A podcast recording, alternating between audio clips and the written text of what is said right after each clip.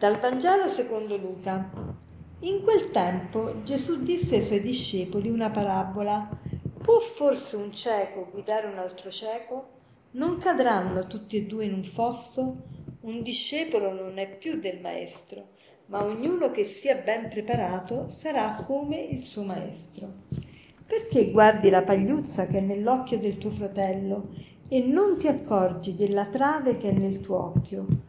Come puoi dire al tuo fratello, fratello, lascia che tolga la pagliuzza che è nel tuo occhio, mentre tu stesso non vedi la trave che è nel tuo occhio? Ipocrita, togli prima la trave dal tuo occhio e allora ci vedrai bene per togliere la pagliuzza dall'occhio del tuo fratello. Oggi leggendo questo Vangelo sono stata colpita dalla prima frase quando Gesù dice Può forse un cieco guidare un altro cieco? Oppure un discepolo non è più grande del maestro, ma ognuno che sia ben preparato sarà come il suo maestro. Queste frasi mi fanno pensare che tante volte noi pensiamo di valere più di quello che, che siamo veramente e ci mettiamo su un piedistallo. Pensiamo che siccome magari abbiamo avuto la possibilità di formarci, di studiare, di, di, frequentare la Chiesa, allora abbiamo diritto di insegnare agli altri che cosa debbono fare, come si devono comportare, eccetera. Ma io penso che ognuno di noi, non importa il ruolo che ha, anche se è in un ruolo di, eh, diciamo che lo, lo il ruolo stesso lo porta su un piedistallo, lo stesso deve mantenere un gradino inferiore rispetto a quello che, in cui è posto, ossia qualunque ruolo noi copriamo nella società, nella famiglia, nella scuola, nelle, nella chiesa, dobbiamo sempre metterci un gradino sotto quello che, in cui la gente ci ha posto.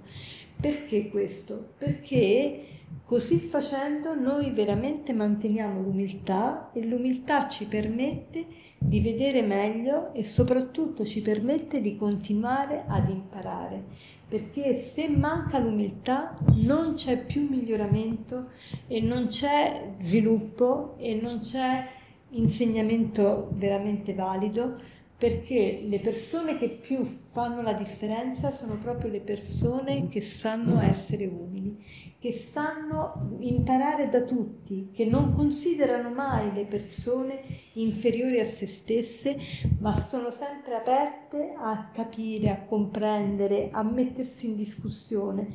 Io posso dirvi la mia esperienza sia con degli insegnanti sia con, con i dottori. Ultimamente con i dottori, perché come sapete io ho sempre a che fare con ospedali, eccetera, e ho visto proprio la differenza. Quando un dottore non è tanto competente, eh, ha paura anche del giudizio del paziente e della famiglia del paziente, eccetera, alza la voce, è arrogante, ti dice, ti dà dei comandi senza darti spiegazioni, ti dice così, fallo, sfidati, eh, non, non, discutiamo, ti parla in gergo tutto medico in modo che tu non capisci niente, insomma eh, se la tira, come diciamo noi a Roma.